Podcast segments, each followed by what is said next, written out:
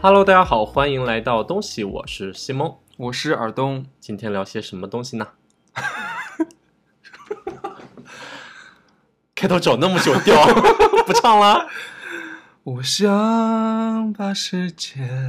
的光都熄灭，只留下一盏落在你眼底。底，我们今天要聊《装腔启示录》 啦。刚刚就装了一个 枪，虽然上集说，哎呀，好喜欢这部剧啊， 然后觉得想敢聊，不敢聊。 然后咱们就是说，今天也算是有一点，我我是尽力的去准备了一下， 有发点现了军备竞赛的感觉。你真的非常爱这部剧啊！对，而且尔东明天就登上回国的航班了，嗯，然后本来想说就是。这周按那个追剧日历来说，只能更新到十一集，还没更新完。是啊，下周才大结局。好对，像谁知道今天一下子十四集就全出了？那看都看完了，怎么着还得聊一下吧？ 对啊，我都在收拾行李的中途，然后突然发现怎么大结局了都，突然多出来四集，然后对就只能放在一边，开始就专心致志的看剧。哎呦，把我给美的呀！家里就点起了一根香，开启了空调，泡好了一杯咖啡，就坐在这儿 开看起了我的《装腔启示录》。 你坐，你刚刚说完了那句那段话，我感觉你坐在这儿大概要开始翻阅一些法律的文献了，怎么突然开始看电视剧 了呢？就是要配合他的腔调嘛，装起来。嗯好的，其实，在最开始的时候，我对这部剧没有那么抱期待，可能我对任何一部剧在最开始看的时候都没有抱特别强烈的期待吧。嗯嗯当时点开它，纯粹是因为有一个朋友在朋友圈分享了那一首他们的主题曲，就孟刚刚唱的那个，嗯对，孟慧圆唱的，叫那个《因为我爱你》。因为我之前听过一首孟慧圆的歌，叫做《你把我的灵魂都带走了》。经常我们在开车的时候，我也常会放这首歌嘛。我会觉得这个歌手的那个对我来唱说，商对 我跟你形容过，我觉得他唱商很高。嗯，然后这首歌当时也觉得哎，好好听啊，所以当时就是在一个无聊的周中下午吧，回到家以后吃了饭，就决定那就看一下这部剧，一下子就一发不可收拾了。而且是我先跟你说，我准备看这部剧，因为我刷某音的时候就有人介绍说这部剧是以徐光汉为原型的一部剧，所以我觉得还挺好奇的。然后你是说你不看，然后我就想那我也不看了，谁知道你突然自己就突然看起来了。对，然后是看到途中才知道，哎，真的是那个男主的名字叫徐子泉，还真的是以许光汉这么一个人，像我们上期节目里提到的，嗯就就是好像以他为模板创造出来的这么一个角色吧。是嗯，然后看下来以后，我是个人觉得很不错的，但是当时我看到第八集的时候，你才加入了我，然对后，因为在第七集的结束有一个情节，就是女主和马总去参加一个私人画展，然后我突然觉得这一段镜头好像很有意思，就感觉大家都在装逼，然后女主就在那边啊说自己啊我不了解山水画呀，我觉得这一幅是要说什么，就觉得这个很有戏谑，就跟着看了起来第八集。当时反正让我震惊的一点就是第八集，咱们就是到结尾的时候，把尔东都给看哭了。 这整部剧一到十四集，尔东哭了两次。 今天大结局的时候，又把他看得泪眼婆娑的。你需要这样吗？ 我就会觉得，哎，那真的还不错吧？因为我觉得我是一般在看影视剧作品的时候，比如电视剧啊、电影的时候，是容易比较落泪的那一个。然后尔东因为这部剧的两集哭了两次，我觉得哦，那应该还是代表他的剧的质量还不错的吧？我觉得我看第八集结尾的时候的那个片段特别打动我，嗯然后我就在没有前情提要的状况下就觉得很投入。嗯，就很感同身受，然后就哭了。然后我觉得你为什么就完全没感受呢？ 那段时间你都已经追了八集了，其实有，我经常看到一些那个片段的时候，我都挺想落泪的，但是我不知道，就是我旁边如果有人比我更 emotional 的话，我就会相对压抑自己一些情感。怪我喽。不然我觉得两个人好疯啊！ 放个屁！哎，当时看第八集结尾的时候，你为什么哭啊？这一期咱们就是整个都可能会有剧透，就是如果还没看剧并且想看剧的朋友们，就可以暂时先不要听了，然后等看了剧以后再回听这期节目吧。嗯，嗯，第八集的结尾一个情节大概是他们两个人就是一直相互较劲的两个人，然后在第八集的结尾互相去到了彼此的家中，然后发现彼此都不在家里，然后又都不给对方承认我现在就在你家门口，然后都以为对方去和他人约会了，然后在结尾处男主。通过那个手机的那个监控视频，家门口的监控视频，发现女主原来就在他的家门口等他，而不是像他所想的那样，就是女主在和那个马总，也就是里面的一个企业家约会的这么一个情况。嗯，然后就在街道上，就整个开心的像个小男孩儿，是啊翻了一个跟斗，嗯投了一个篮，这么一个场景，嗯然后把尔东给看哭了。对你当时为什么哭？其实你可能会错我的意了，我哭的点可能是在之前，而不是就是那个男主看到女主在他家晃了一圈，然后他翻了个跟头，投了一个篮。啊那段儿之前我就已经一心里有点触动了。啊我觉得就是虽然我不熟悉这个剧情，但是当我看第八集的时候，我就觉得两个人在互相较劲的途中呢，谁都不松口，就明明心里是有对方的，却总是因为一些误会，然后就是话没有说透，然后两个人又较着劲，我就觉得那个感受很真实，然后就觉得两个相互喜欢的人互相较着劲儿，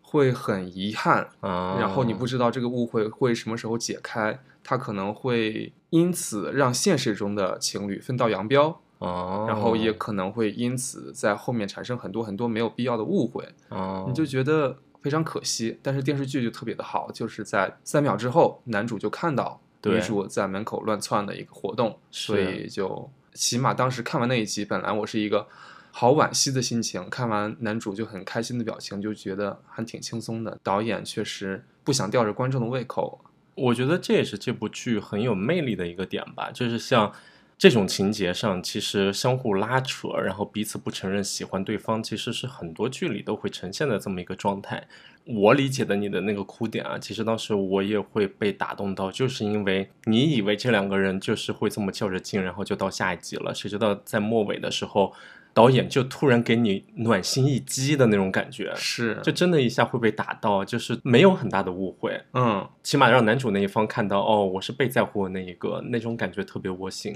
就我觉是得很多人其实都在感情里曾经较过劲，我们都没有上帝视角，但是在这个剧里，就那个上帝视角给到了男主以后，解决了很多误会。我不知道那种感受确实是复杂的。所以假如我不哭的话，你会因为暖心的那一击就可能就会落泪，是吗？对，就是一种又甜蜜又苦涩。苦涩的一种感觉吧。嗯，嗯，好的，那我们还是从头开始说起吧。剧情我们稍微放后面一点去聊。行，嗯，我想从他们这部剧的导演先开始聊，好吧？好，我也是做了一些背景调查的。这个戏的导演是李默导演。其实整部剧里的角色我其实都不太熟，唯一熟的可能就是倪虹洁， 就我看过她的作品，其他人的作品哦我基本上都是没看过的。我看过蔡文静，也看过男主，就是韩东君，韩东君的。，对我都没看过。然后李默导演，我是要录录这期节目才去查，然后发现他有一个词条，就是三年三部八分剧，连续三年拍的剧好像口碑都还不错。然后发现二零二一年拍的那一部《我在他乡》挺好的，我是看过的。对哦，金靖嗯演的那一部。是，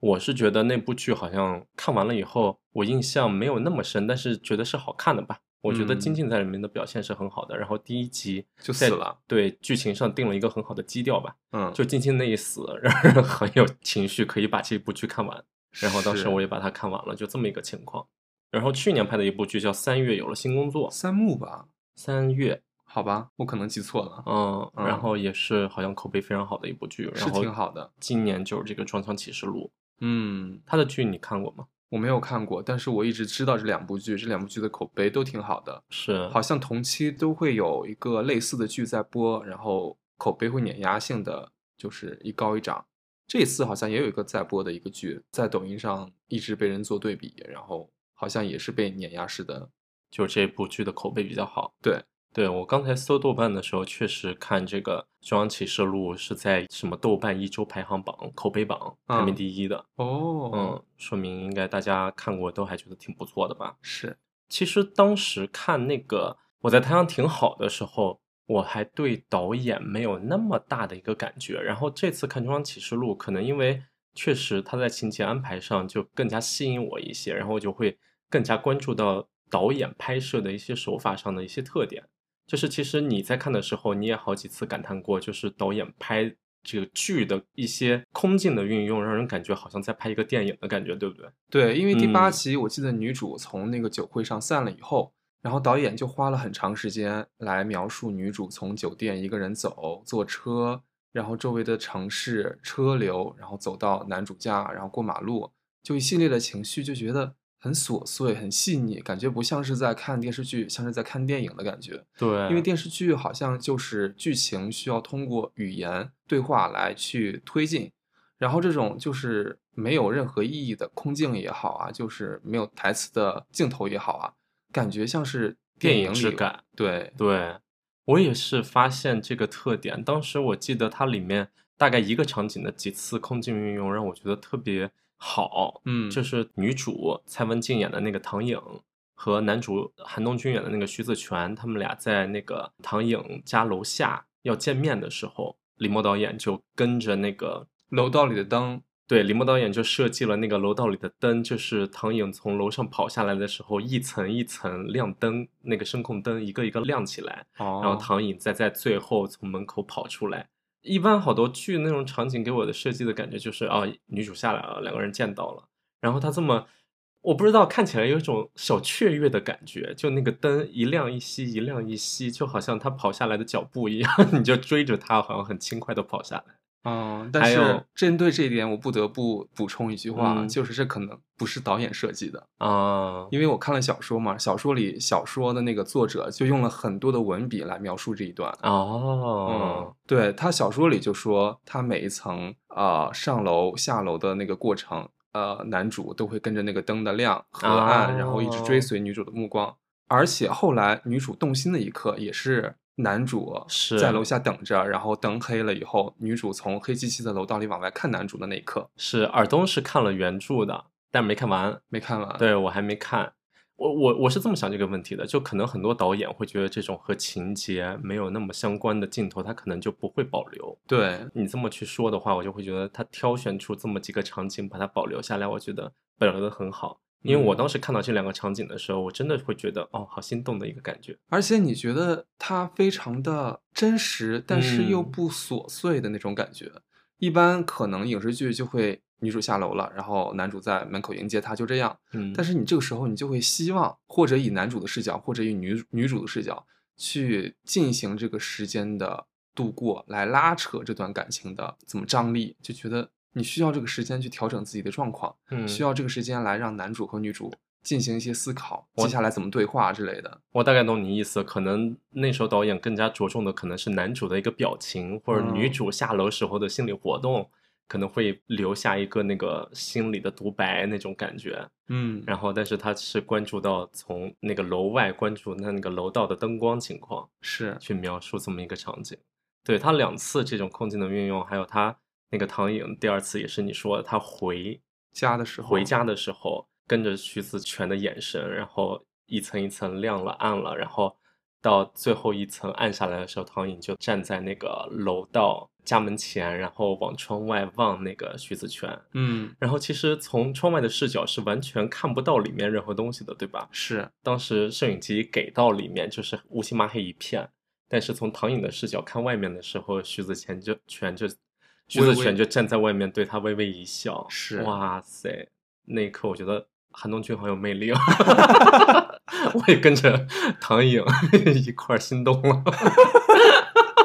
所以我就觉得他把这种镜头啊，还有他们俩的那些无声的那种 chemistry 嗯，拍的特别好，而且他音乐也选的特别好，，对，嗯，配合那个情绪配合的特别好，是，我就会觉得李默他是很知道怎么去挠人的。我觉得第一集当时他留下的这么一个挠人的场景，就是其实他们刚相识的场景，就是两个人都有点装嘛，挺装，非常对装，，并且相互点破的那种感觉，就是一个喜剧氛围。第一集一整集就是他们两个是平行时空的这么一个状态，描写是彼此的一个城市工作生活。对，然后到结尾的时候，女主好像心里因为工作压力有点小破防的时候，这时候因为他们有一个那种夜宵群，然后突然看到了，就是哎，早上我飞机上碰到这个人，然后徐子泉男主嗯给他发了那个好友申请，嗯他，们俩就这么相识了，加上了微信好友，然后就到了那个结尾曲。这一整集基本上两个人好像都没有什么相交，最后因为晚上的一个落寞时光，但是又突然看到了你，跳在了我的通讯录里，就会觉得哦， 有这么一种感觉。嗯，然后第二集在结尾的时候也是反正就是唐颖帮那个徐子泉就是解了一个围嘛，然后徐子泉就是来到那个餐厅。总而言之呢，就两个人坐在那儿看了一部电影，然后导演给了一个模糊的镜头，就他们俩屏幕的那个镜头。当时看的是《千与千寻》，嗯然后我当时就觉得哦， 我不知道为什么我被这个触动，一下就爱上了这部剧。因为第一集的时候我没有那么大感动，但第二集看他们俩就是怎么说啊，就是在那儿又有点紧张，又有点互瞄，然后两个人一块儿看那个《千与千寻》的时候，我觉得哦，好可爱啊， 嗯整个画面。对，就是作为一个原著看过一些的人，我还是要装这个腔。嗯，就是你看的那个《千与千寻》的那个点，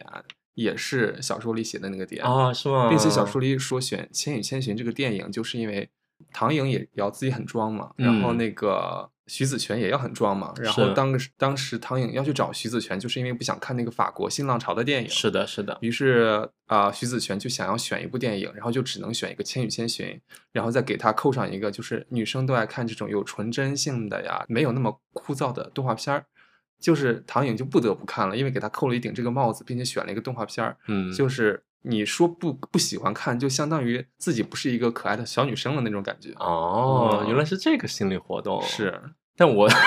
我个人是因为非常喜欢《千与千寻》， 我就会觉得想这么一个片好有品 味啊。嗯，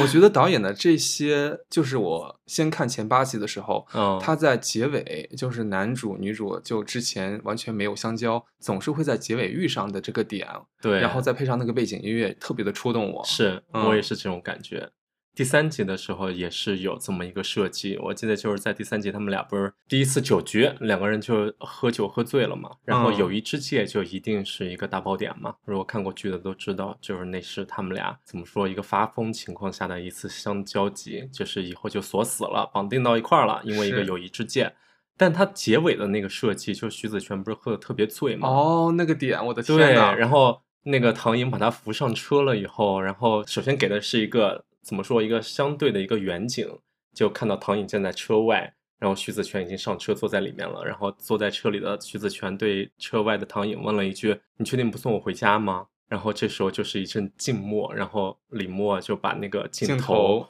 推到了那个车车外，窗然后嗯看坐在车里的徐子泉，然后那个车窗是半掩着的，只留下了那个眼睛鼻子的部对，分，韩东君的眼睛和鼻子，然上后 半脸，然后拉了一个慢镜头，韩东君那种稍微有点微醺的表情，然后这么稍微眨巴了一下，然后再转回去看唐颖的表情，就整个一个已经迷醉了的感觉。我当时觉得哇，这个镜头真的好暧昧啊！你能感觉到他们两个人之间的那种电光火石了，已经。嗯，想说他的这个点，就是觉得他还是很会利用他的那些镜头语言吧，把这嗯些那种暧昧的氛围都用得很好。是，嗯，好了，其实对李默也没有特别多的其他的了解，但是就是通过这部剧来说的话，就会觉得，哦，他还挺会拍这种暧昧氛围的剧吧。是，如果他以后还拍类似的剧的话，我觉得我也会因为他再去看一下。感觉已经成了一个招牌了。啊、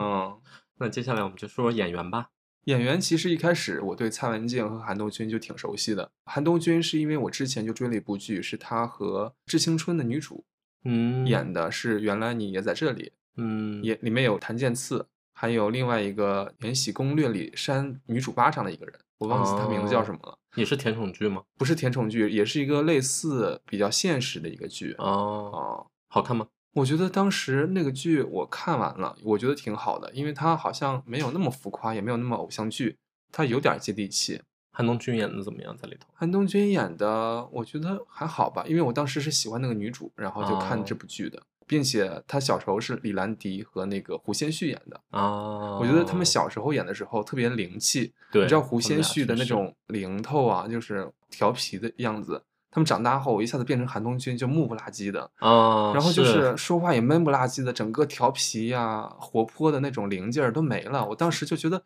他们怎么长成这个样子？这些演员写的不好，然后就为了看女主就看下去了，就对韩东君并没有什么感受。啊，确实，因为胡先煦确实是说台词什么的都生动活泼的更多，我觉得对，又他调很皮适捣蛋，合演那种高中生的感觉。嗯，嗯，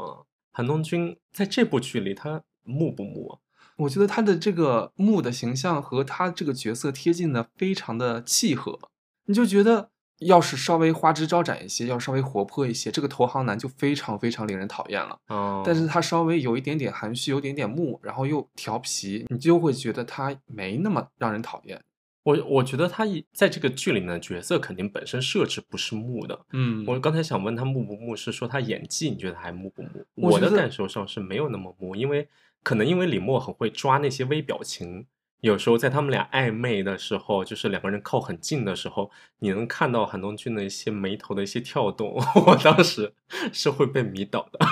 我我发现我这次也完完全全 get 到韩东君了。 啊就是之前看那部剧的时候对他没有感觉啊，这次我看的时候我就觉得他整个人就怎么这么的招人喜欢， 你就会觉得他那张脸，然后他的语气，你知道他说话的方式就轻轻的，对，就没有那么的张扬和嗯，过多的情绪。然后他说话的时候，你就觉得隐隐约约能感受到他对女主和别人说话不一样的那个语调，但是又说不清楚在哪里。但是他说话的那个腔调，那个我觉得他这次就包括女主还有其他人的台词，他们一群人在这个剧里的台词都非常的干脆利落的那种感嗯觉，就不拖沓，然而后且听得清，听得清，我然觉后得你还就不会觉错得韩东君的这个台词这个声音，我之前觉得非常普通，嗯，没有任何特色，不明亮，然后也不清楚。这次我就觉得，哇塞，他轻声说话的样子就还就挺是有魅力的，挺我就撩觉人得的。一阵阵温柔风吹向了我 一样。我觉得他是有荷尔蒙的，在这部剧里，因为嗯我之前对他确实也不是特别了解，我唯一看过他的一个作品就是《花儿与少年》那个录音季，哦就和杨幂他们一块儿的那一季。杨幂还一直怼他，一对，一直一直呲他，有时候会说他特别油嘛，嗯，然后后他等于在里面后来就慢慢变成一个傻大个儿，就和李斯丹妮在一块儿玩的特别精，他们就会一起抱怨，就说杨幂霸凌他们。当时我觉得他们的关系反而是非常好的，嗯，这个感受让我觉得很好，而且我觉得反而因为杨幂在前期一直呲韩东君，就说哎呀你怎么油啊什么的什么的，这也不是真的在攻击他，就感觉是一个比较容易用的这么一个词嘛，然后用嗯在韩东君身上，但是反而会让韩东君在事后做出一些表现的时候格外注意一点，是，然后我就会觉得他性格里有他很憨的那一面，嗯就会觉得还挺可爱的。然后看到这部剧里的时候，其实我个人觉得这个人设，就比如说你在看前两集的时候，也会觉得，哎，这不就是一个渣男会说出来的话吗？我觉得他前八集就一直就是一个渣男，对，就是怎么说，就是要演这种角色的话，还挺容易油起来的，你不就觉是得吗？男主女主其实如果不是这个画风，不是这个剧情，就非常令人讨厌。我觉对得，嗯、就很容易油起来。但是嗯我觉得他在里面，起码他想要施展魅力的时候，让我的感觉是没有太油，并且是有魅力的。是我觉得这还挺好的。 嗯我觉得在我这儿起码是一个好评价吧。我看的时候只会觉得哦，他想撩的那些动作都给到了，并且我能被撩到，而不是被他游到。嗯，而且嗯他这种后感面的受台词都特别的轻快，是，又很真实那种。啊你就他可爱起来的时候，也会觉得哎，对还挺可爱摇头的。晃脑，然后手掌放在就是手掌托腮的，然后说：“哎，那你我你想我了吗？”啊那种感觉， 是你就会觉得怎么怎么这么会？是，嗯 看他做起来，我我反正感官上不会觉得特别违和、特别别扭，因为可能当时看那个《录音记》那到嗯后期，我也会觉得他是有一种憨萌的感觉的，所以他可爱起来的时候，我还挺能接受的吧。嗯而且我因为没看过小说，并且我知道就是原著的那个作者是想以许光汉为原型去写这么一个角色的嘛，嗯，对？吧？嗯但是就是因为我直接看了剧，可能有先入为主的印象吧，然后看了韩东君演的这个形象以后。我其实还挺难直接替换成许光汉，让他来演这部剧的。真的，我不嗯理解许光汉为什么会作为原型。我觉得这个角色就是韩东君这张脸放上去了以后，我再也想象不了其他男主角来演这个剧了。对我反而觉得他把它诠释的很好，即使可能在原作者的那个想象里面是许光汉来塑造这么一个角色，嗯但是韩东君演的，我就会觉得他身上你说要有一点那种投行男的，或者是这个人物本身要有的那种霸总气质，然后又爱撩人、鱼塘主的这么一种感觉，他身上是可以有这种特质的，他确实看起来长得就很花，而且他他的外在形象确实也还不错，就高高挺挺的，对吧？嗯是，所以我觉得他能直接砍掉那个许光汉的原著心里的样子，塑造出来这么一个角色，我觉得还挺厉害的。嗯，好，那接下来说说蔡文静。蔡文健我之前也挺了解的，我之前还挺喜欢看嘻哈四重奏的，还是三重奏来着。你们有没有看过那个《大侠陆小鱼》 就是它是一个情景喜剧的感觉啊，然后她当时作为女主之一，然后就在那个剧里就是贡献了特别夸张的喜剧表演，我觉得还挺有趣的。所以我一直以为她是一个演网剧的一个这么一个怎么说，不是科班出身的人。啊后来呃，我记得好像有一有一年她大爆，就是不是她的名气大爆，而是因为她同时有三部剧在同一年上映，就同一个档期啊，甚至她和黄晓明演了一个剧，然后还和另外一个哦人演了一个剧，还有还有一个，反正就那一个月就她有三部剧，我她当哦都时是女，主的角色吗？她都是女主的角色。啊我，当时就在想，她不是一个演网剧的人吗？怎么会有这么好的资源？然后我就查了查，发现她原来是就是电影学院毕业的人啊，所以我科发班出现，身嗯，科班出身。然后他之前演那个《虾四重奏》的时候，我不知道，可能也就也就是出于好玩吧。但是我后来发现他是科班出身了以后，我再看这个剧，我就觉得他演的真好。啊，嗯，但是我一开始看这个剧的时候，我就想，蔡文静怎么可能会演这种就是女律师呢？她在我印象里就是一个咋咋呼呼的，在那个和大侠卢小鱼在那边演喜剧的这么一个人， 挺闹腾的这么一个人，啊嗯所以他演的这么细腻，这么真诚，我就觉得我我也 get 到他了，我觉得他好啊好对我之前完全不知道这个人。我在看哦剧的时候，这个剧的封面就是他一张大脸，就其他所有主创人员，起码在我看的这个网站上哈，是就是他的一张大脸。我当时就是看蔡文静，就是脸也不熟悉，名字也不熟悉，我想是这谁啊，就完全不认识的这么一个啊。人。你看剧这么多，竟然不认识他，我真的看的剧是少的，综艺嗯是多的，好吧？，对。所以你刚才说他演过这么多，我还挺惊讶的。嗯，嗯，但是就是我看过这部剧以后的感受，也是觉得他演的挺好的。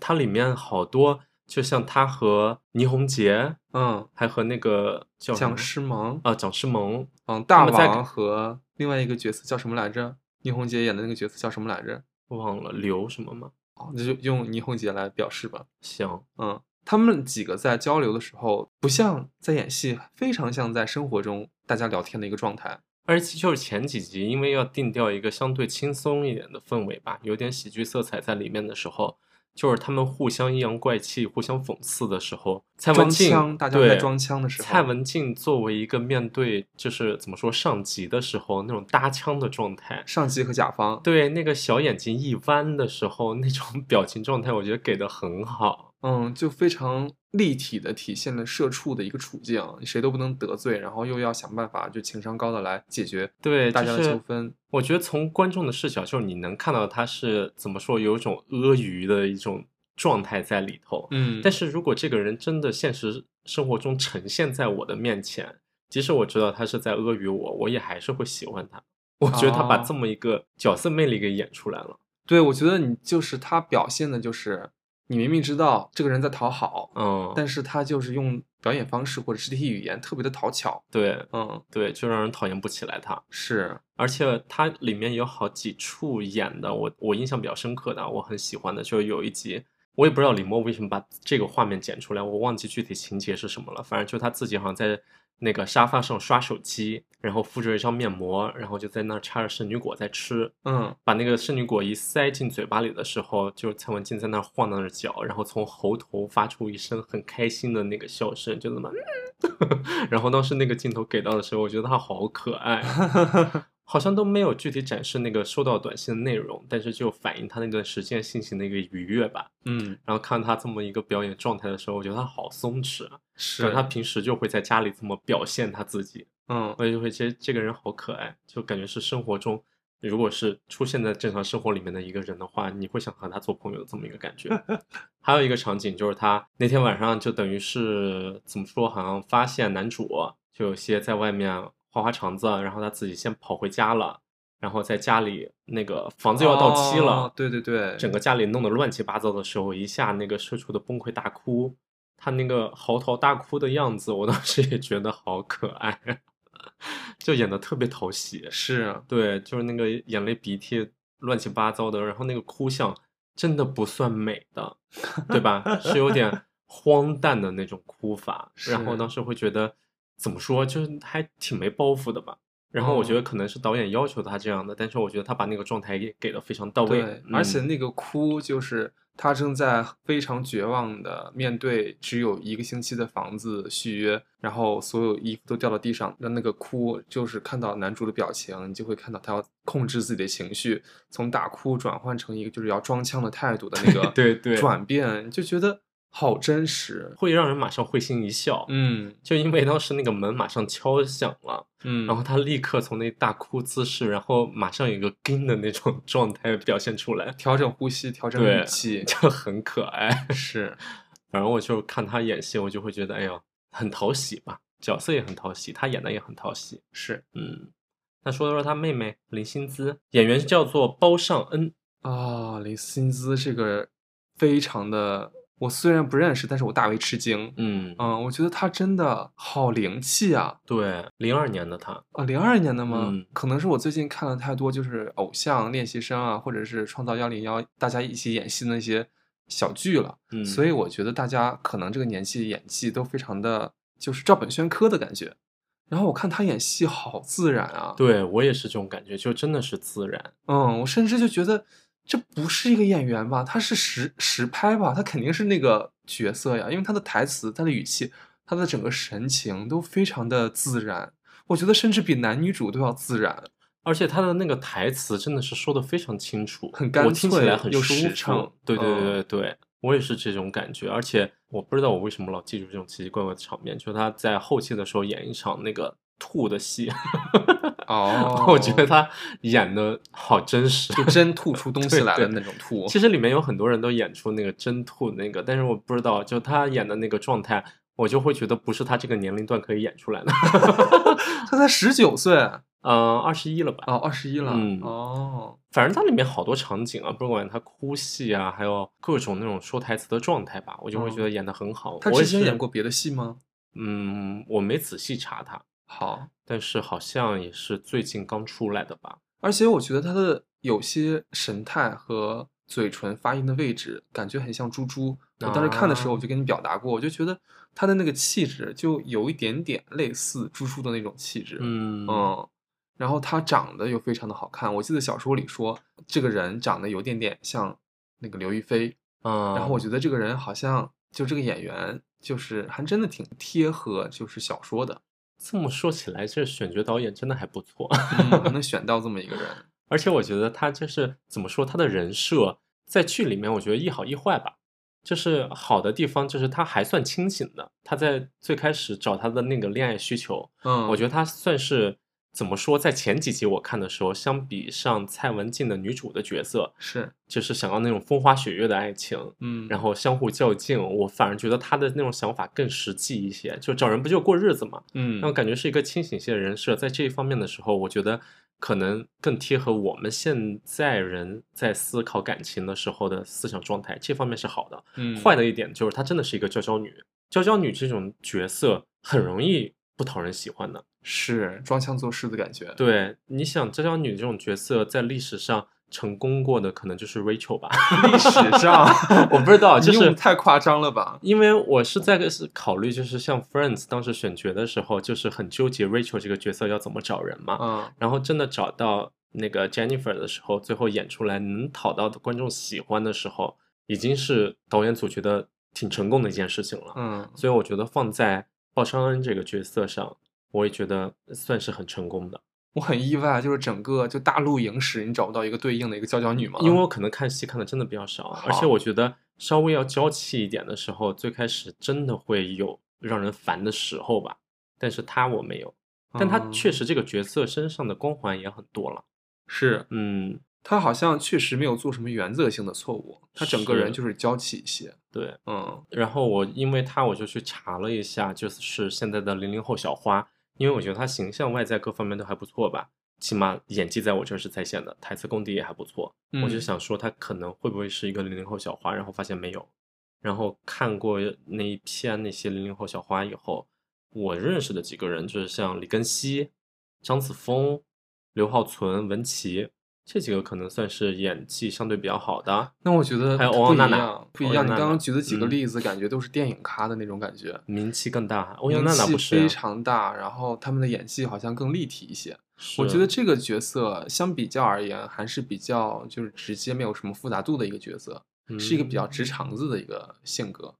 也许他演其他戏也是这种性格，可能导演也是看中他的这个气质来让他演这个戏吧。哦，和角色比较贴合。对，毕竟我们也没有也是看过他的其他的演戏，其他的喜剧。是，但这种直肠子性格的角色，我觉得我也在一些剧里看见过，嗯就是黄磊那一系列剧的一些女二角色。嗯当时李根熙在那个《小欢喜》里面，我觉得是演的很好的，哦，就那个女二角色。但是在那个嗯小敏家里面，在演黄磊女儿的那个女生，哦，我不记得那个在台词有点点生硬的那个。对，她在里面就是演一个直肠子、很开心的一个女儿。但是我当时就是真的是看不进她演戏，但是那个人演的是一个女儿，这个人演的是一个就是感情生活里感面的情人生物活比较丰富的一个人物，嗯我觉得还是没有办法去比较一个就是演女儿的一个也是人，设。毕竟小敏家这部剧真的是也一般，就台词本来设计的就足够碎，对吧？嗯，嗯，确实。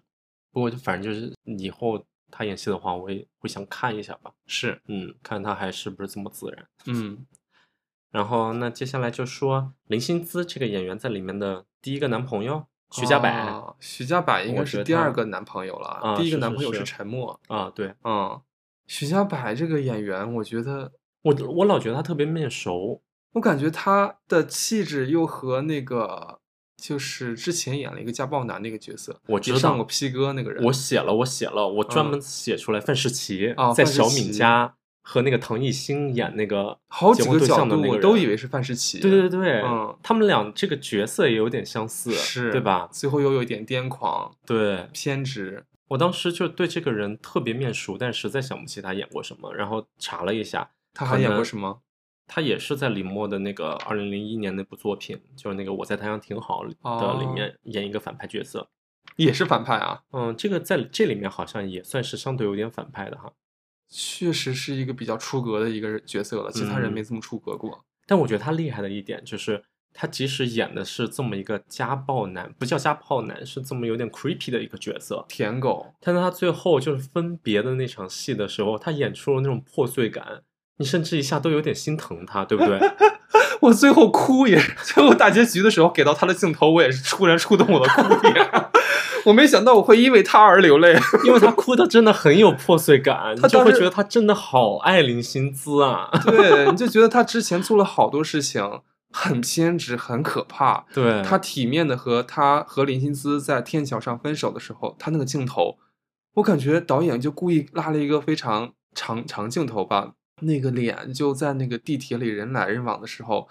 你就觉得我的天呐，是不是也没做错什么？我要不要再原谅他一次？林心思，你再原谅他一次吧！ 我觉得林心姿那时候肯定心也动了。我真的，他的那个那个那个场景就真的在我脑子里挥之不去。我突然就觉得他之前做的所有事情，就是最后那个镜头，我就 似乎可以原谅他，哇，我真的是感觉自己心里有点变态，但是我觉得，哦，我可以理解他。 我觉得这就是他这个人作为演员一个厉害的地方呀。嗯，最后那个镜头有点真实。 对，就是你好像真的感受到他那种爱的很心痛的感觉，就是我真的是因为那么爱你，我才会做出这些癫狂的事情。嗯但这一刻，我也决定就是放下你。反正我觉得他这是他，我不知道，可能他长相只要他哭起来都会让人很心痛吧。但是我的感觉是，他在这里面的那个诠释和那个哭相很好。他一开始在哭，然后再强迫自己在笑，然哦后就是慢慢的就终于下定决心了，就给了一个不再慢镜头嗯不再去围堵林心姿了，然后就转身了。转身以后就再也没在后来出现过。因为我觉得现实中如果出现这种角色的话，他之后还会一直不停的来骚扰他，或者是偶遇他。就即使就是之后也像他这么断了，我觉得嗯也不会让人产生一种心痛的感觉。但他那一个哭相一哭出来， 这真的会让人心痛。我我烦觉了得是他，他个人的魅力。 对我烦了他四集，然后他哭了以后，我突然就 觉得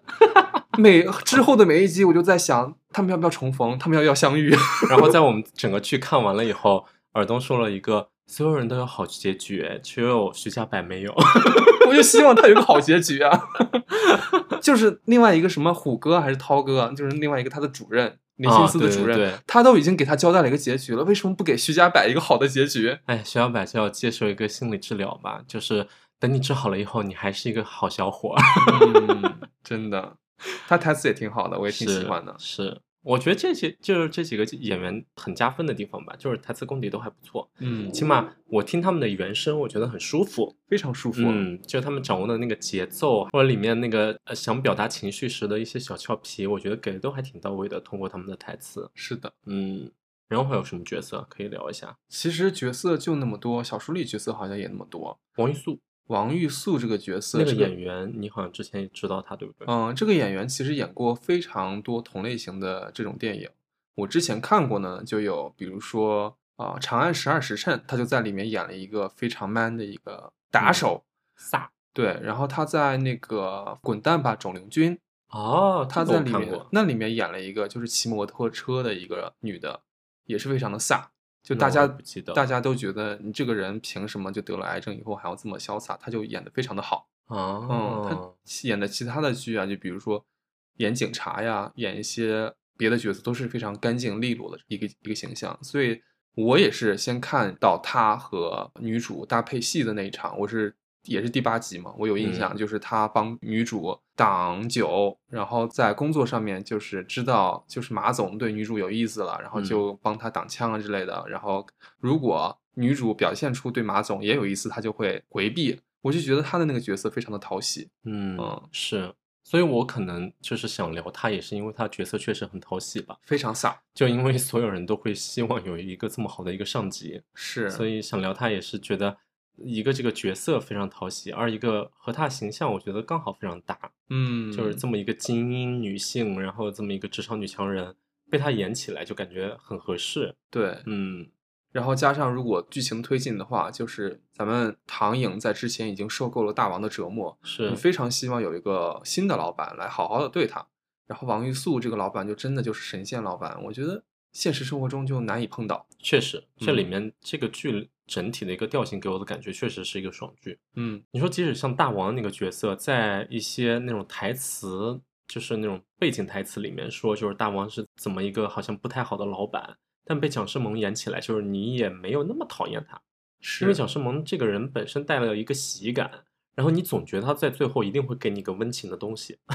他不是是那种恶老板的长相。对，哦，我觉得可能也是选角导演的一个有意而为之吧。总体给人的感觉是一个暖调的，就不要那么讨人厌的形象出现了。 对，说完这些主要的角色和演员以后，我们说一下剧情，好的，好吧？好，其实这部剧在剧情方面，我觉得它很多地方都还挺容易、挺狗血的。像你最开始说的那个第八集结尾，就是男女主之间彼此去到彼此的家里，然后发现对方不在家，然后两个人就互相较劲起来嘛。嗯，其实像这种情节还挺容易马上就狗血的。就比如两个人真的较上劲了以后，那我就去在鱼塘里再找另外一个人，是，对吧？往那个方向发展的话，还能再拖个五级十级的。嗯，就两个相爱的人爱而不得，然后互相先去爱别人， 这只有小时候看的一些偶像剧的一些套路，对吧？嗯，我觉得这个剧好看的点也在于，他没有把那种冲突演成狗血，对，他演的就是现实生活中可能会碰到的情况，就是两个人有冲突，然后第二天也是要彼此加班儿，也是要忙着，可能过了一段时间都见不到。不是这两种个人感随受时都想着对方，嗯嗯，就是被生生活的一些琐事，还是会先填满生活。是，哦就是咱们说第八集结尾这个男主在女主家，女主在男主家的这个状况，你要是想把它写抓马，可能会非常抓马，嗯，但是其实它也是一个不大的事儿，是嗯，它就是一个错过，它不是一件就是喝红酒啊这种事儿，是嗯，所以他处理的都非常好，是，嗯，还有那种可以拍的非常 drama 的一些场景，就是你想啊，就是唐颖这个角色不是林心姿的姐姐吗？在这个剧里，小对说里的设定好像不是这样，对吧？对，小说里他们就是普通的室友关系，对。然后你想，姐姐基本上是和妹妹约会过的两个男的发生暧昧情节的，三个哪三个？我就记得一开徐始哦子璇，徐家柏就搭讪的姐姐，啊，对对对对对，嗯三个都是两姐妹，真的是在战场上挥斥方遒。对，就重叠度非常非常的高， 对，就像这个设定的话，其实你像要让姐妹俩之间撕个逼也是可以的。 是，对吧？其实它里面有涉及过一次，就是当那个马总邀请他去吃东西，吃羊汤的那一次，嗯被妹妹看到了以后有点不爽。而且还是说你最爱的羊汤，对，就是唐颖很明显用了这个信息，对就是因为之前马总和林心思说他喜欢喝羊汤，对嗯，所以你任何人看到这个东西，你都会觉得凭什么利用我之前的失败的约会经历来让你的约会变成功了呢？对。然后你要说把它说狗血一点的话，这时候妹妹和姐姐之间可能就有点说不清了，嫌隙有点嗯嫌隙了。然后被徐家柏的那个角色在车上再一挑拨一下，那妹妹可不就是完全沉浸到徐家柏的一个温柔乡里，对，然后就被这么一个渣男一骗再骗，最后囚禁在家里，可以走这么一条线，最后再被唐颖解救出来。 嗯，但是没有，就对徐小柏说完他姐的坏话以后，林心姿马上说一句：“你怎么说我姐坏话呢？”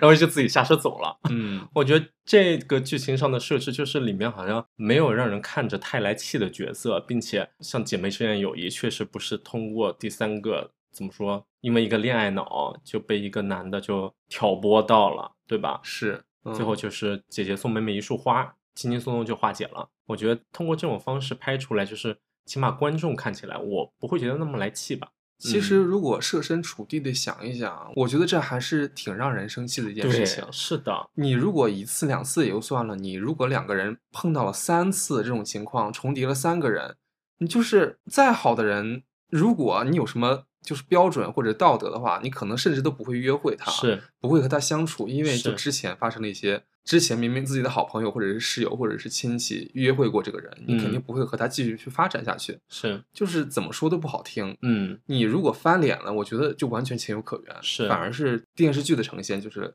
两姐妹不会因为就是这这些事情被打散，我觉得是有一些美化的，对，它确实是有一点它的怎么说那种梦幻性的吧。嗯但是我觉得导演选取了这个角度还挺好的，因为那种剧情的走向，就比如妹妹变成一个就是讨厌姐姐，然后就像我刚才设置的那个剧情，最后跟着徐家柏被这么一个还挺下头的一个男的囚禁在家里，这种剧情感觉曾经是看见过的，确实，就是要挑观众来气的这种剧情，可能引发更多话题点的剧情是可以往那个方向拍的，但是导演没想着往这个狗血方向去走，嗯我就觉得还挺不错的。我觉得还是就是编剧没往这方面写， 是，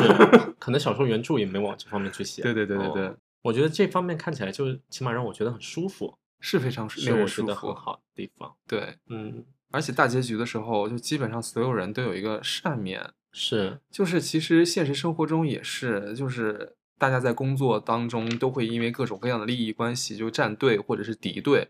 我觉得啊就是大家都希望自己周围的工作人员都是好人，就是是如果能力所能及的话，肯定会帮一帮周围的同事。是，但是如果真的就是有那种资源少、人多的情况下，势必会要去争夺资源而开始站队、开始打仗、内斗。我觉得之前写了很多这种嘛，就比如说艾大总还有那个韩律师，嗯，他都是这种情况。我觉得之前铺垫的这些社畜的心理都非常的真实。我觉得之前的剧你看了，有些人看了就觉得我上班已经这么累了，我下班还要看这么堵的剧，我就是不爽。是，但是有我我看的时候，我就觉得他好像就演到了社畜的心态，但是他最后能把所有人给到一个善面，我觉得就是他的本意利益还是挺好的。是的，嗯，他还是希嗯望就是心都是向善的一个态度。我挺赞同你这种感受的。而且我觉得导演想要传达出的这种东西，或者编剧或者小说原著嗯想要传达出的这种东西，也是很多人内心的一个写实的一个征兆吧。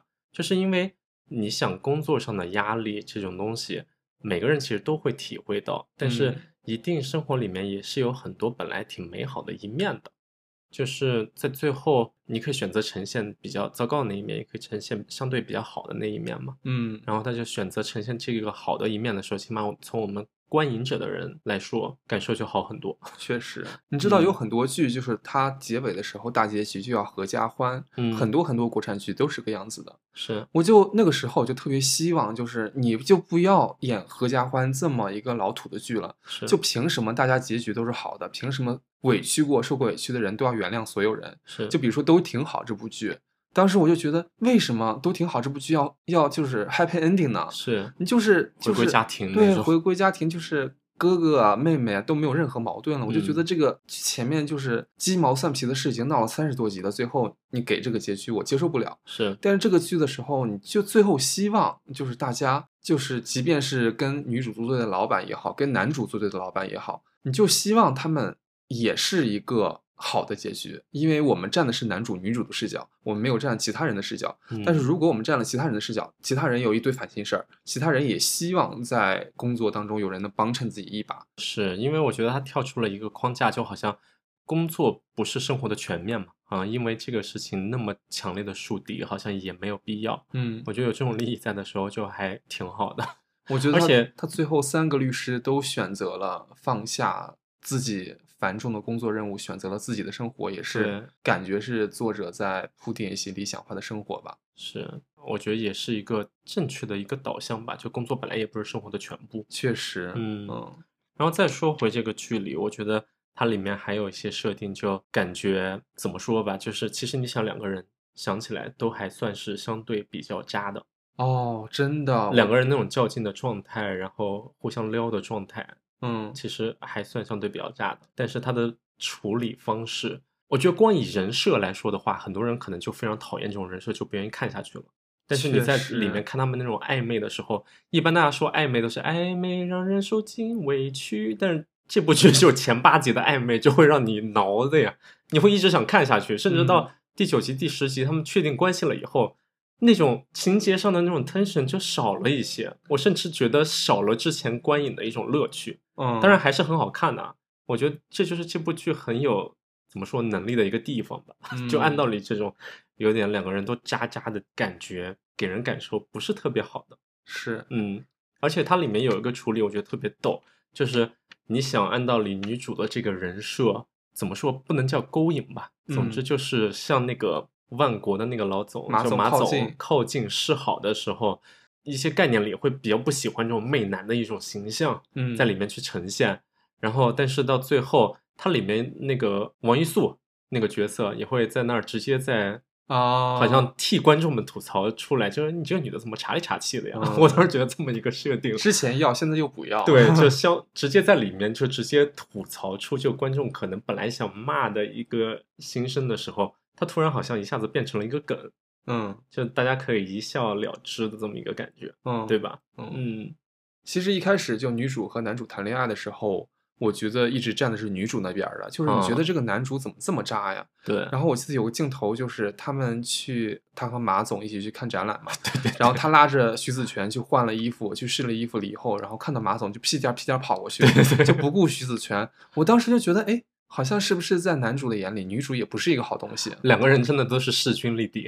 势均力敌的有点小渣渣。 嗯，而且我非常能理解那个点，就是我当时看这部剧，就是因为他们装腔，嗯，就是他们之前的那个张力、那个对峙，就是彼此都不认输，然后又像要在玩游戏的那个感觉，就非常的不一样。嗯，然后他们第九集还第十集就是牵手了以后，下一集他们牵着手在大街上走过的时候，我突然对这个剧有一点点失去了 兴趣，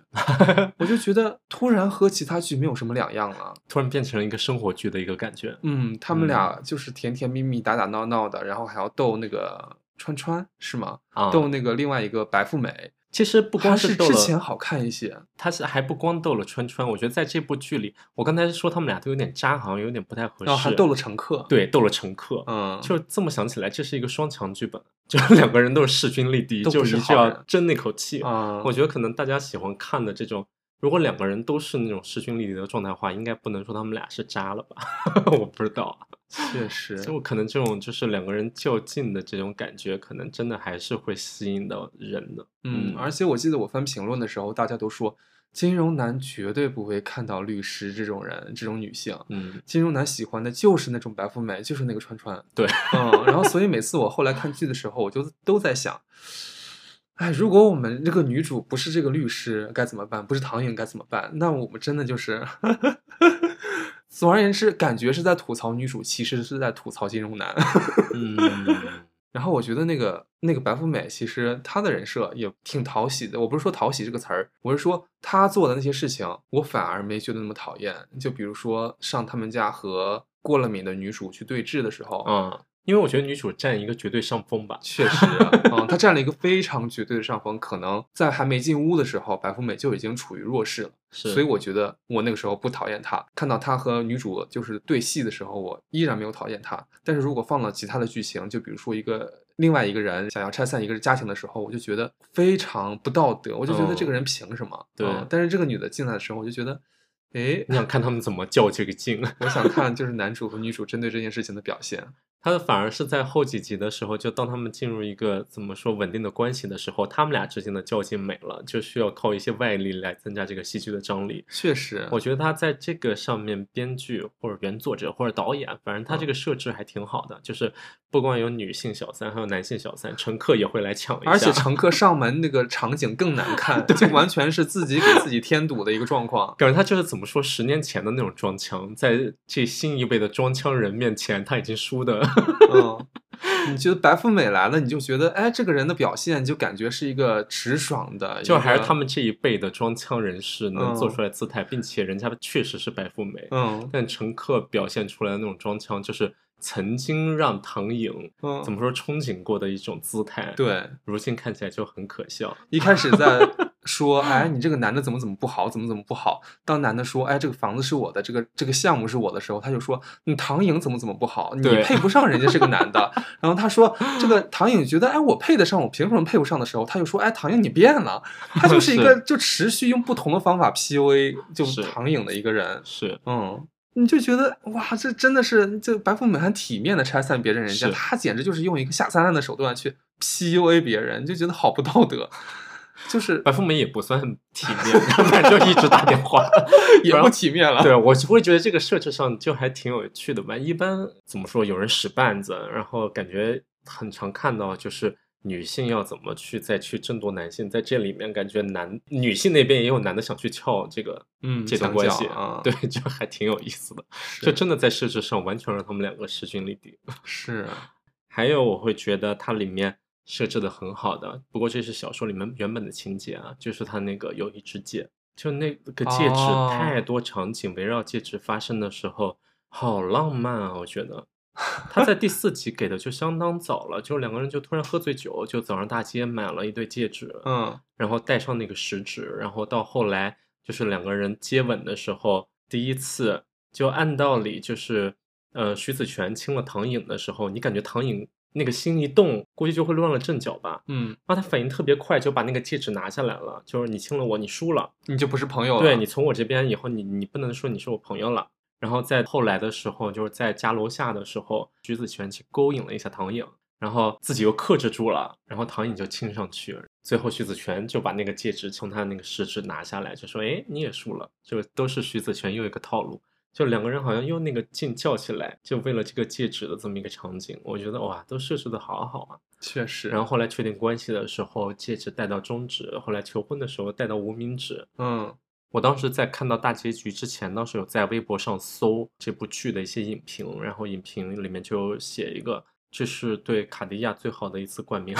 没有，他电影电视剧里面完全没有写卡利亚。 对，但是当大时家我们看的时候，就是他在一个路边摊儿买对戒指，啊就是戒指的那个叫什么包装上也没有卡地亚的标签。，对嗯，应该没然后。拉到这个赞助吧？，对，当时他拿到那个戒指到家的时候，林薪姿不就看到这个戒指说很贵，然后把自己的那个项链儿拿到闲鱼上去卖掉了嘛。对，你说的那个呃小说里其实就有明确写出的，嗯，当时我就觉得，哎，他是什么意思啊？然后后来我不是无聊上班儿，然后就开始看小说嘛，嗯，然后看了看，突然就发现，哎，他原来写的清清楚楚、明明白白。其实他在小说里写的男主、女主的衣服、香水儿，就香水儿是祖马龙的，嗯然后啊、就比如说男主给女主写字的那张笔，嗯万宝龙的，那都是写的清清楚楚。是嗯，还有女主穿什么穿的 Jimmy Choo 的鞋。他当时写戒指的时候，他们俩就直接走到了卡地亚的店里面，嗯然后把卡地亚的那个店就翻了一遍，就找到了一个对戒，嗯有一对戒，然后挺好看的，就买了。然后当时价钱也写的清清楚楚，嗯，电视剧里都没演，可能就是因为电视剧有一些版权或者是就是暂没时拉没到有这谈个下赞来助，，对嗯，，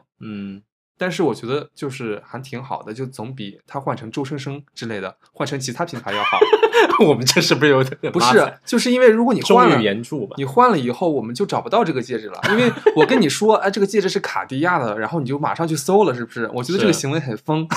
然后你去搜了这个戒指，然后马上就找到三环戒指，对，我就觉得哇塞，他真的是就是还挺好的，就是没有换到一个别的品牌的戒指，还挺遵从原著的。对，因为你刚才在说这个小说这些具体情节的时候，我当时在看这个剧的时候，我是能认识到祖马龙，能认嗯识到了拉宝，还有他那个笔，我也大概知道是万宝龙的。但就戒指，因为这个，标签儿完全没有，而且我就没涉猎过这方面嘛，当时就觉得这个戒指真的还挺好看的，然后就想知道嘛。然后你看了小说就告诉我，然后我当时在微博上搜，然后就发现其实很多人都知道这是卡地亚的了，然后很就多有人看过人小说吗？还不是，就认识这款戒指这的？个戒指其实挺标签的，哦就是是吗 Trinity 的这款戒指，可能只是因为我们俩不太懂。哦，然后就有人说，就是刚才说错了，不是冠名啊，就是说这部剧真的是卡地亚就是最好的一次广告了，就是因为大家在认识卡地亚，像我知道它有很明确的那个紧箍咒的戒指嘛，还有你之前说它那个钉子的那个戒指，我大概都是脑海里有印象的。但像 Trinity 这个戒指，我们当时看，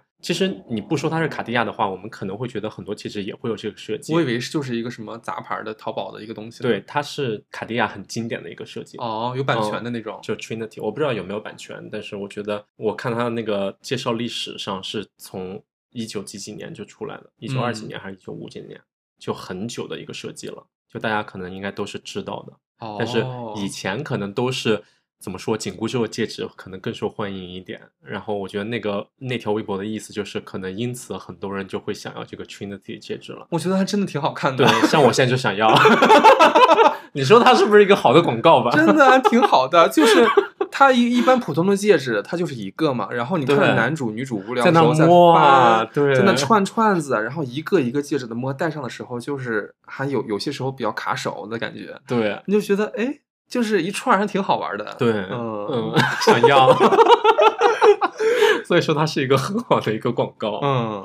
哎呀，反正这部剧就真的是看下来，真的感受总体挺好的哦。唯一有一个在剧里想吐槽的地方，就是当时嗯，他们俩在一起做那个万国的那个案子的时候，哦，然后在片场的时候，不是也碰到林心姿嘛，就她妹是妹。，嗯，然后当时那个妹妹是广告策划那一方的，对，然后就突然在这个剧里又说起了那个一条名叫 Alice 的金鱼，哦，那个故事那个鲸鱼就就海洋里唯一能听到自己赫兹的那个，，对对对对，嗯什么五十艾尔赫兹是吗？嗯，反正这个故事，我觉得只要是现代都市人，应该都听了不下十遍了。我当时在想这个情节的时候，我很希望就是唐颖能说：“哎呀，这不是都用俗了吗？”谁知道嗯他好像第一次听这个故事。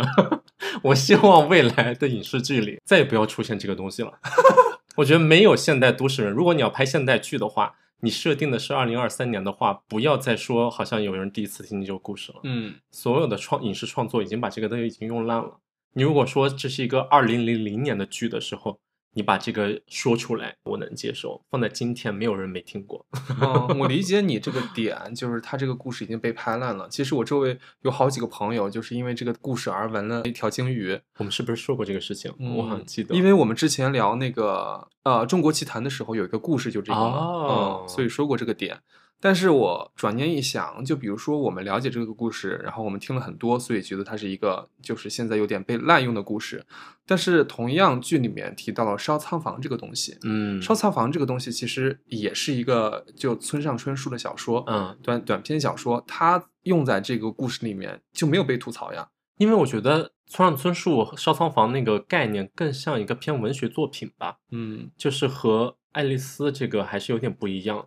孤独、爱丽丝、五十二赫兹这个概念真的是一度成、哦成为了一个网络流行的东西。我懂你的我就意思觉得大家应该是只要是都市人，还是知道这个东西的。我觉得其 实就是重点就是它就是它没有给这个故事起到推进的作用。就比如说，说男女主在拍一个广告，你这个广告是什么都可以，它没有在这个呃剧情当中起到任何的作用。我觉得但唯是烧仓房这个东西，嗯你就觉得表现了女主对那个马总做事的一个态度，你就觉得很明确，你就觉是得它确实是一个有立场的东西。嗯，我可能当时受不了，就是我我我觉得能接受，就是他这是里面唯一展示就是林心自一次工作场合的一个场景，嗯，就是他是有一个有创意的人。是，但是当创意是这个的时候，我就会觉得嗯单调了一点，嗯 而且唐颖没听过这个设定是我接受不了的。毕竟小说就是在那时候写的嘛。哦，嗯， 是，但是说我觉得，嗯，网上之前很吐很多人吐槽，就是林薪资那个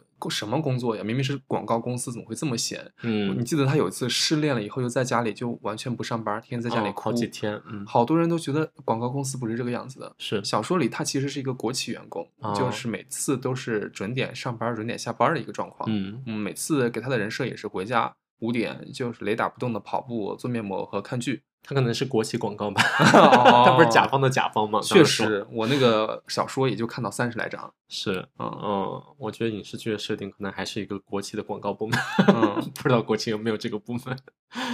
我觉真的得这个剧确实还给我很多启发，我甚至因为这个剧看了烧仓房的那个故事。是，其实我没有太看懂，感觉好像又像是一个杀人案，又像是一个就是资本主义入侵，呃，就是无产阶级的一个感觉。然后反正很多解释都有。嗯，我觉得他把这个放在这个立场上，我觉得那一段儿还挺就是一个小高潮的感觉。那个地方等于是一个转折，就是唐颖对马总的那怎么说系列，一个 bubble 整个破灭的碎一个感啊觉嘛。之前觉得是一个很有绅士的一个人，嗯然后后来发现他其实就是相当物化女性的这么一个角色嘛。嗯也是那一刻，他大概意识到就是自己是需要徐子泉的，或者起码更不倾是向于需要子徐泉子了。泉就嗯知道，其实啊、马总靠近他的意思，其嗯实就是玩玩而已。对，我觉得他当时的一个失落也有，就是自己塘里少了一条鱼吧。啊 如果非要说的话，嗯， 反正这部剧真的是我还挺喜欢的。 对啊，嗯我竟然因为这部剧看了小说，我还是挺意外的。我从来不看书的一个人。对我现在因为这部剧就想要那个卡地亚的 Trinity 那个戒指。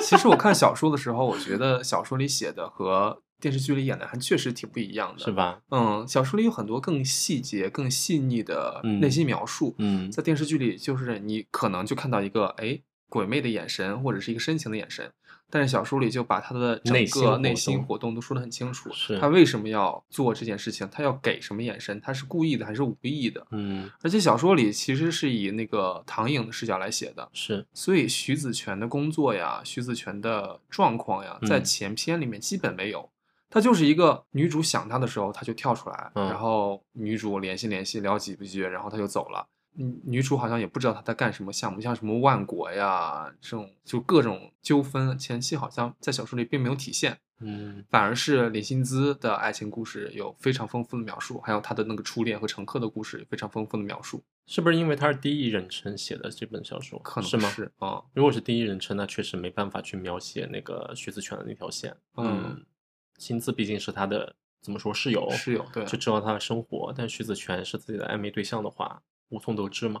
所所以我觉嗯得他在这部剧如果有这么一个改编的话，在前期搞一个那种平行生活的这么一个设定，我觉得编剧的设置还是挺巧妙的吧。是，嗯，嗯如果我觉得单线的去描写唐颖的状态的话，这种势均力敌、互相较劲的感觉会少非常多。你只会觉得唐颖会是被吊着的。确实嗯啊，当我们都能看到徐子泉的那个心理动线的时候，你就会觉得哦，其实两个人都相互在意，真的是一个相对比较平均的一个较劲吧，就让观众看起来舒服一些。嗯，我看小说的时候，我觉得小说里的徐子泉给我想象的空间，嗯然后他说话呀、做事呀，我虽然就没有声音和语气，但是他自己的内心描述，我能感受到一个情绪。嗯就比如说电视剧里有一场戏，就是唐颖和徐子泉在那里聊天，然后唐颖问他你有没有对我心动过，嗯，然后徐子泉就说没有。当时我是看到这个场景的时候，我都惊呆了，我都觉得好伤人啊！是怎么会有这样的事情？如果我如果碰到这种情况，我真的就是女主不值，女主再去打电话联系他，我就觉得这个女主真的就是不成器。是但是我看小说的时候，小说里这一段就描述的完全轻松愉快，两个人都在彼此斗，啊，所以那个男主听了唐颖说我不喜欢你啊，我喜我喜欢你的四个心动瞬间是什么呀？其实我都在跟你开玩笑，那你喜欢我什么呀？然后男主就是思索了一下，然后想了想，然后说没有，然后挂断了电话，就是那个感觉又不一样，啊是比较轻松愉快的一个感感受。所以我觉得我可能就是很少看这种小说吧，就是突然 get 到了小说的乐趣，嗯，它有一种不一样的想象力，不一样的嗯理解故事的能力。因为文字可以把情绪描写的更加细腻一些确吧。实，像就我比觉得当时那个设置还也还行，嗯因为你也能看到徐子泉那边的一个视角，就当时工作嗯是收到一些打击的情况下嘛， 嗯就这时候你再来和我怎么说闹我说你其实能说出口的心动，就表示你不是很喜欢我，那我就是要气你 一下。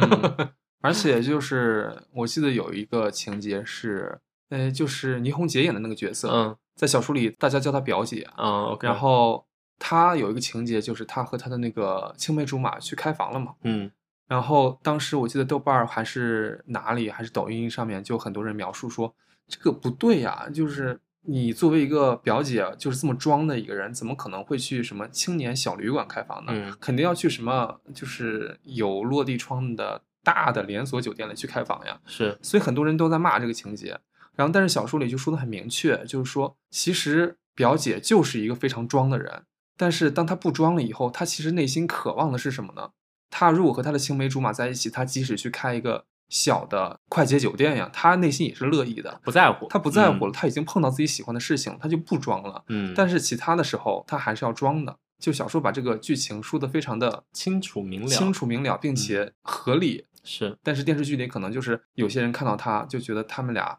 唐颖在一个街边的小酒店看到他们俩去开房，就觉得不可思议，啊，嗯，和人设不是符。我看这个剧的时候，我就知道他们去开房，我不知道酒店是什么样子。是没关注到这个眼点尖的观众嗯发现酒、酒店不对，不是高端的酒店，但是小说里就说的很完整，是我觉得还挺不一样的。是真的，我应该等你回国以后，我会把这本书拿过来看一遍， 嗯，因为这部剧真的是让我上过头的，嗯，我觉得他把很多情绪描写的很真实，然后我看小说的时候，我就觉得小说写的也挺好。是嗯，怎么说给这个剧打个分？怎么办？我觉得它是二零二三年最好看的剧了，目前对我真来的是说，对我是嗯来，说是 我觉得比《黑暗荣耀》这种东西好看多了。是，嗯，怎么说更能 relate 到一点？那个是看一个爽，像《狂飙》我也觉得非常好，它是一个很厉害的文艺作品， 但这嗯个就会让我觉得有一点怎么小说，确幸甚至一些感同身受。哦，就我觉得就是描写我们现在的一些都市生活，虽然它嗯确实是有梦境化的一些体现吧，嗯，我觉得这都是我们的个人感受。是，嗯嗯，，但是我记得，反正就是他们的负评挺多的，无论是在豆瓣上还是在抖音上。目前我好像还好，它嗯我在看豆到瓣上了评分还有八点二。好，嗯那就行。对我在一定程度上，可能我能想象，就是是不是说他们渣呀，或者怎么着的这种负评，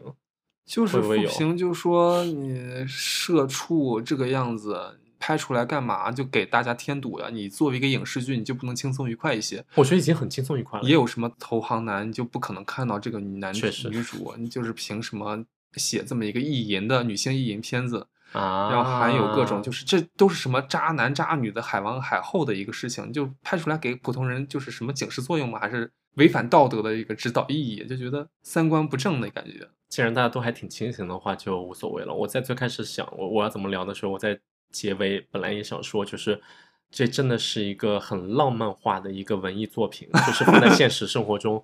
嗯、像什么投行男啊什么的，那对不起了，今天就说不出太多好话。让我来听听你要讲什么故事啊我就不讲这个故事了。我觉得你看网上就因为这些已经有一些负评或者骂名了的话，我觉得大家都是知道，就是有这么一个现实情况在的。怎么办？我周围没有投行男，我好想了解一下啊。 那放在某一期再聊吧。但是在这个文艺作品上，我觉得起码就把它当做一个聊感情的文艺作品的话，起码我看着是很开心的吧。所以在我这儿，我也会给一个推荐吧，在我心里也是今年很好的一个作品。嗯， 我觉得“装腔”这个词非常的关键。也是嗯这种设定，可能恰巧设定在这种怎么说，就是相对白领偏金领的职业上面才可以成立。那现在嗯社会上能让大家想象到的，不就是投行、律师这种比较精英形象明确的一些职业上才能发生这种场景吗？嗯，所以，即使大家骂它是一个意淫作品也好，或者说，嗯、没有什么现实意义也好，我觉得也像一部分对它有骂名的观众说的那样，就现实生活中已经那么苦痛了，让我们看一些小甜的东西也挺好的，